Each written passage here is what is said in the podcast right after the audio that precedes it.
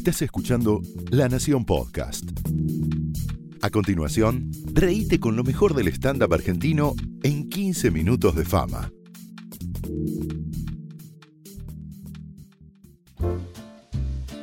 Hola a todos, ¿cómo están? Soy Fede Cirulnik, comediante, stand-upero, actor improvisador y esto es 15 minutos de fama. Tengo dos perros. Uno que se cree Pitbull, que está acá al lado mío. Eh, hola, ¿qué tal? Me llamo Tito Pitbull. O sea, eh, ¿cómo están todos? Sí. Y también tengo una perra callejera, que bueno, que se cree ovejera alemana. ¡No me creo ovejera alemana! ¡Soy! Bueno, ella es Pampa y nosotros tres hacemos una serie en Instagram, digamos, somos como una sitcom y contamos un poco lo que significa tener, eh, bueno, para mí dos perros en este caso. Eh, Feico no es perro, o sea, Pitbull es un poco más que perro, es como un nivel superior de perro, o sea, Tito, déjame hablar, por favor.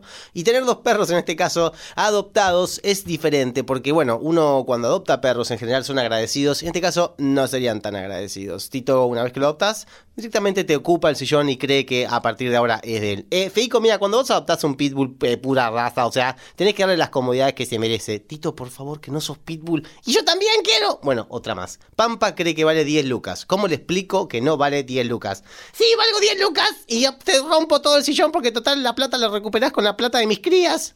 ¿No tenés crías? Pampa, estás castrada. Bueno, esto me pasa normalmente todos los días. Y tener perros de la calle también significa que por supuesto quieran cuidarte la casa todo el tiempo. Eh, Federico, mira, cuando yo, o sea, huelo eh, peligro, lo primero que hago es ladrar todo el tiempo porque así alejo a los posibles zombies. O sea, Tito, no hay zombies. No existen los zombies. ¿Cómo vas a alejar algo que, ni siquiera existe? Eh, Federico, ¿alguna vez viste un zombie? No. ¿Y entonces cómo sabes que no existen? O sea, deja de, no seas tan eh, prejuicioso. Pero, bueno. Esto es lo que me pasa absolutamente todos los días, es un problema. Y también, por supuesto, bajarlos de la cama es un problema porque ellos no quieren bajar la cama. Y no, por supuesto, es más cómodo que el piso. Pampa, pero yo, de, mi cama, yo la pagué, no la pagaste vos. Sí, pero me adoptaste, no te jodes. Bueno, está bien. hagamos una cosa. Yo, la cama es mía. De, todo lo que signifique eh, comodidades personales, vamos a dividirlas. Ustedes tienen el sillón y yo tengo la cama. Eh, listo, hecho. ¡Listo! Creo que me cagaron. Eh, o sea, hagamos una cosa. Mejor les compro un colchoncito y ustedes van ahí. Eh, no, Feico. ¡No! Bueno, está bien. Hagan, lo que quieran, ¿saben qué? Déjenme en paz, por favor. Ay, Dios mío. Bueno, les voy a contar un poco de mi infancia. La infancia que tuve fue realmente muy especial porque, bueno, yo soy de familia judía y mi mamá, cuando era chico, me cambió de un colegio judío a un colegio evangelista.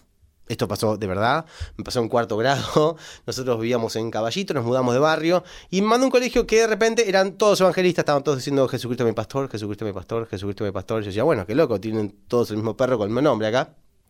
Y no, no era por eso. Yo era chico, estaba confundido. Pero fue muy especial porque yo soy el famoso judío eh, amigo de los católicos. Cuando siempre un católico dice tengo un amigo judío, es muy probable que sea yo. Es muy probable que sea yo. Y lo que significa ser el único judío de tus amigos es que no te dejan tener ninguna actitud ahorrativa jamás. O sea, no hay nada que vos puedas decir como, che, compartimos una milanesa. Ah, no, eso es de judío. Siempre va a ser así.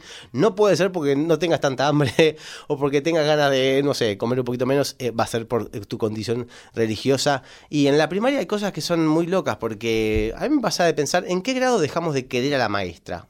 ¿No? Hay un grado donde uno quiere mucho a la maestra y un grado donde la dejas de querer, ¿no? Porque uno está en tercer, cuarto grado y está Alejandra, te quiero mucho, Alejandra.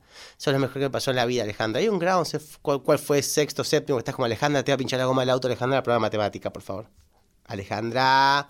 No, como que cambia un poco esa etapa. También en la infancia nos pasaban otras cosas que yo me acuerdo de ver He-Man, por ejemplo. Y He-Man, si te pones a pensar o lo mirás en YouTube, tiene tres planos. A He-Man lo dibujaron cuatro veces. No hay, no hay mucho más planos de He-Man. Después le cambian un poco la ropa, la estética, pero la verdad es que He-Man lo dibujaron tres veces. Y nosotros tenemos nuestro propio He-Man, que también lo dibujaron pocas veces, que era Dibu. No sé si se acuerdan de mi familia, es un dibujo. Ese dibujo animado que estaba muy mal hecho. Que bueno, el actor era Germán Kraus, que tampoco actuaba muy bien. Si uno ve la serie, nunca Germán lo mira a los ojos al dibujo, pobrecito. O sea, era como que le ponían referencias a Germán para decirle que Dibu iba a estar ahí. Mira para otro lado nunca se miraron a los ojos, nunca se pudieron abrazar, padre e hijo. Y encima Dibu hablaba como si se hubiera clavado tres puchos ante el programa. Eso también es otra condición, que nadie dijo nada. En la tela abierta había un dibujo animado que hablaba como: Hola Leo, quiero jugar a tu calle, mamá.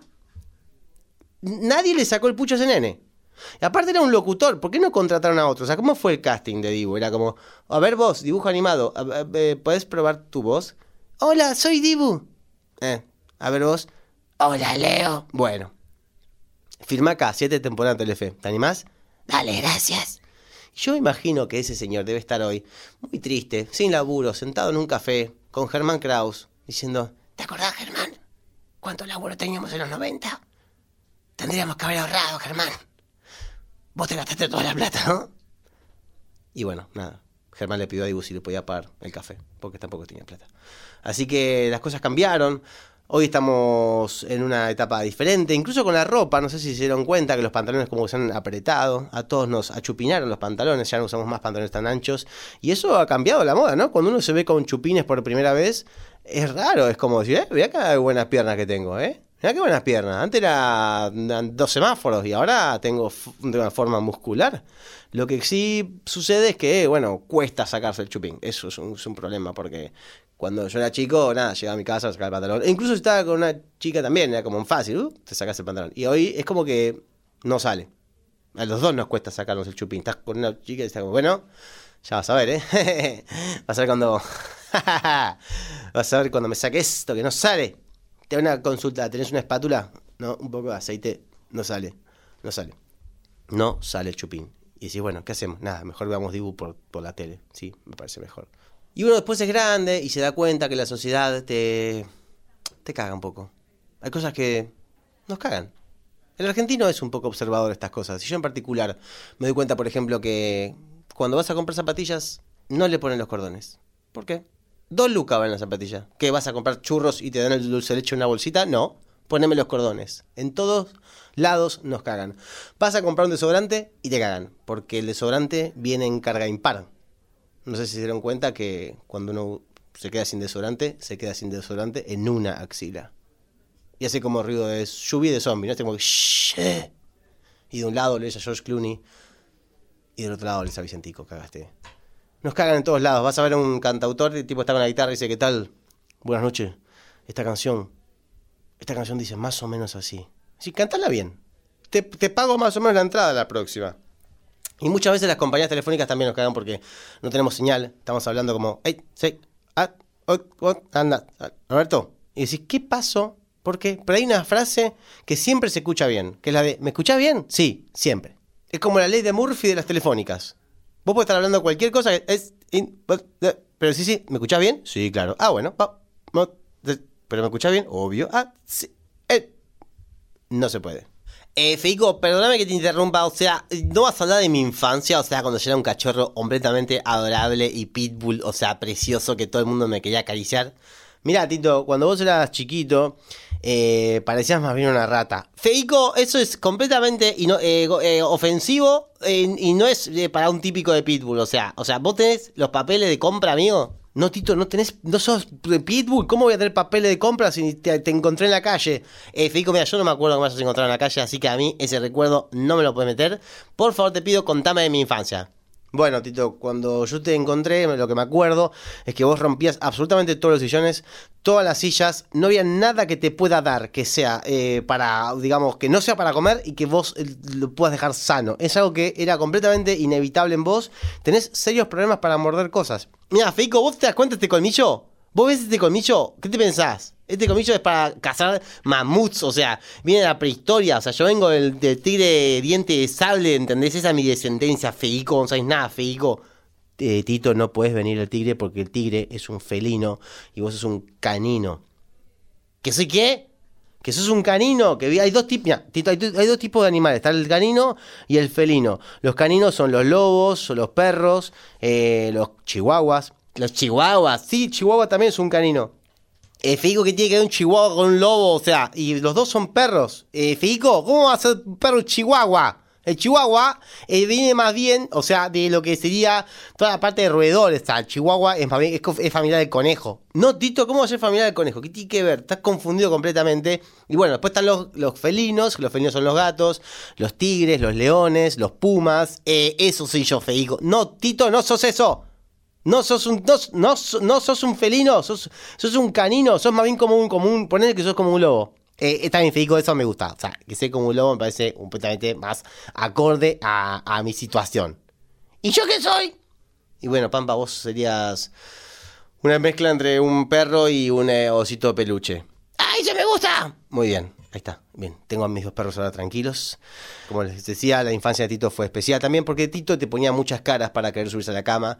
Cuando un perro quiere conquistarte, lo único que hace es ponerte cara, mirándote a los ojos, dilatando las pupilas y mirándote con cara de... ¿No me dejas subir? Por favor. Y vos estás como, bueno, no sé, porque viste, te dejo subir una vez y por ahí querés subir todos los días. Y está como, no, todos los días no, nada que ver. Para nada, solo hoy. Solo por hoy. ¿No estás triste? ¿No estás bajoneado? ¿No te iría re bien abrazarme toda la noche? Y vos estás como, puede ser. La verdad que estuve un día de mierda. Me peleé con mi novia. Me siento mal. Lo dejo subir. Lo dejo subir, ok.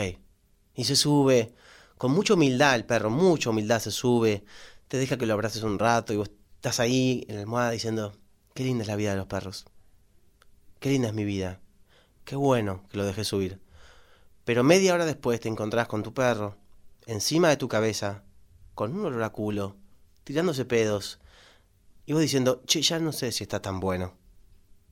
Cinco de la mañana te despertás, el perro está completamente estirado en la cama, vos estás en un costado, no te queda lugar, no te queda espacio, el perro está babeado, está lleno de pedos, y ahí decís, yo me tendría que haber comprado un jarrón yo tendría que haber adoptado a un conejo en una jaula. Esto está invadiendo mi vida personal. Y eso hacen los perros. De a poquito van conquistándote el corazón, la cama, la heladera, el balcón. E incluso si conoces a alguien y viene a tu casa, no va a dejar que te relaciones con esa persona. Se va a ocupar de acercarse y sacarte cualquier tipo de protagonismo. Y porque cualquiera que llegue a tu casa va a decir, ¡ay, mira que tu perrito! Y vos, listo, pasás a un segundo plano, mirando cómo esa persona juega con tu perro y vos diciendo, bueno, yo pensé que esta noche iba a ser divertida para mí, pensé que iba a tener algún tipo de suerte, pero no, no, no, no. Ella está abrazada al perro y yo acá, sirviéndole un trago a ella, sirviéndole balanceado a él y siendo simplemente el mozo de la noche. Esto fue 15 Minutos de Fama, un podcast exclusivo de La Nación. Escucha todos los programas de La Nación Podcast en www.lanacion.com.ar. Suscríbete para no perderte ningún episodio. Estamos en Spotify, Apple Podcast, Google Podcast y en tu reproductor de podcast favorito. Seguí escuchando La Nación Podcast.